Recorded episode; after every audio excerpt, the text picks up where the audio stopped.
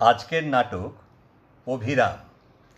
কাহিনী সত্যজিৎ রায়।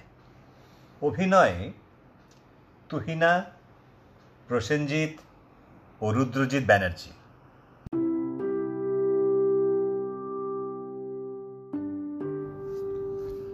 তোমার নাম কি? আগে অভিরাম সাউ বাবু। তোমার বাড়ি কোথায়?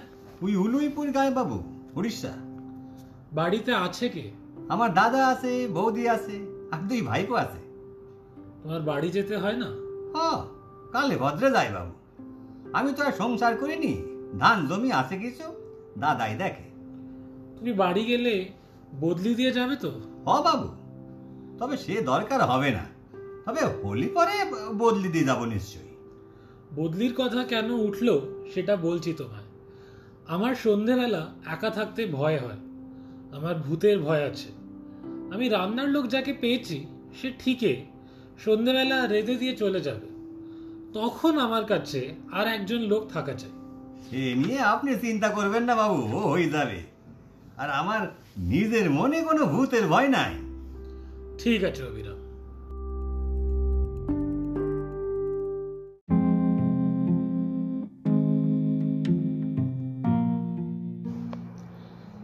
লোকটিকে বেশ ভালোই লাগল শঙ্করবাবু চল্লিশের কাছাকাছি বয়স, বেশ হাসি খুশি চালাক, চতুর চেহারা। স্টেট ব্যাংকের কর্মচারী শঙ্করবাবু এই সাত দিন হলো বদলি হয়ে পশ্চিম বাংলা আর উড়িষ্যার বর্ডারে এক ছোট্ট শহর কাঞ্চনতলায় এসেছেন। নিজে একা মানুষ, দুখানা ঘর সমেত একতলা একটি ছোট বাড়ি পেয়েছেন। তাতে তার চলেই যাবে। তবে বাড়ির পরিবেশ নিরিবিলি। তাই একজন চাকর সব সময় থাকা দরকার।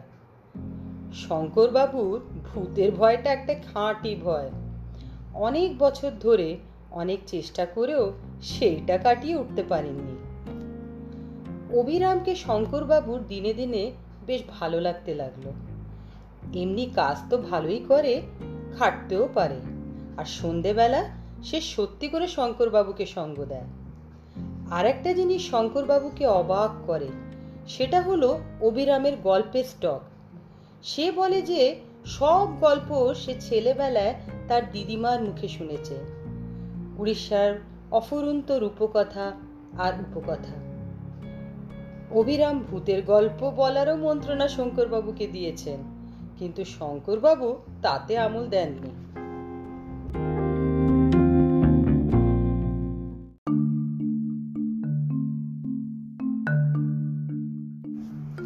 আমি কিন্তু অনেক ভূতের গল্প জানি বাবু। তা হোক ও জিনিসটা তুমি বাদ দাও। তা বেশ বাবু তাই হোক। তবে যদি কোনোদিন মনে হয় ভূতের ভয় কাটিয়ে উঠতে পেরেছেন তখনই আমায় বলবেন। আমি আপনারে ভূতের গল্প শোনাবো।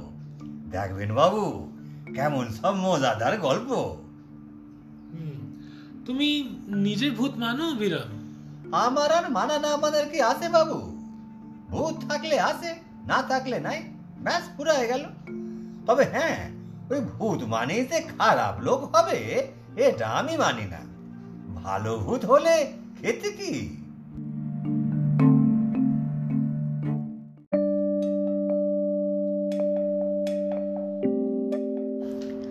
কথা আর বেশি এগোলো না।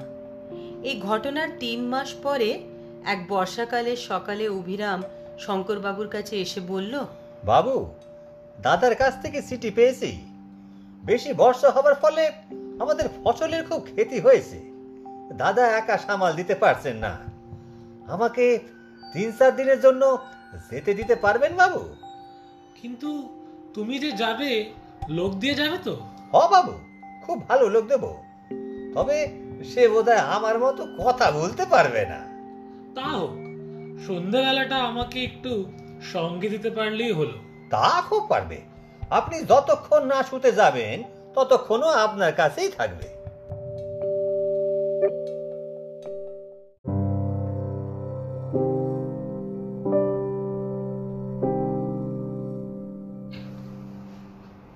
অভিরাম চলে গেল।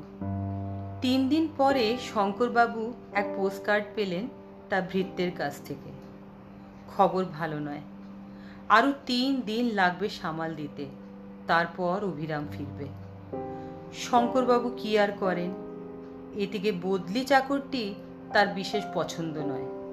মুখটা যেন বড় বেশি গোমড়া, যদিও কাজ করে ভালোই। পরদিন সকালে রেডিওতে খবর শুনে শঙ্করবাবু স্তম্ভিত। তার চাকরের গা এবং তার চারপাশে বেশ অনেকখানি এলাকা জুড়ে প্রচণ্ড ঝড় বৃষ্টির ফলে হাজার হাজার লোক মারা গেছে। শঙ্করবাবু মাথায় হাত দিয়ে বসে পড়লেন। এই অবস্থায় কি করা উচিত তা তিনি স্থির করতে পারলেন না। চিঠি লিখে লাভ নেই।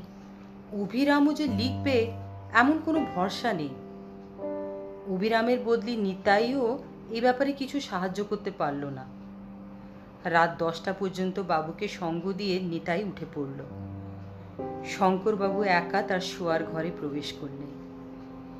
বিছানায় শুয়ে বুঝলেন যে তার ঘুম আসার সম্ভাবনা কম।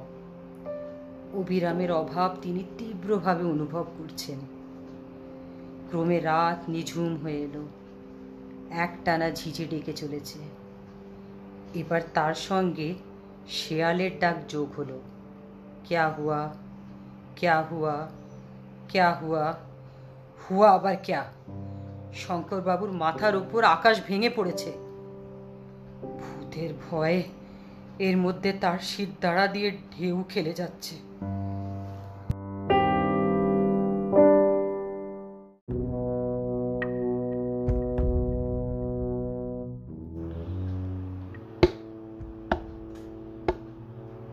ও, ওটা কি?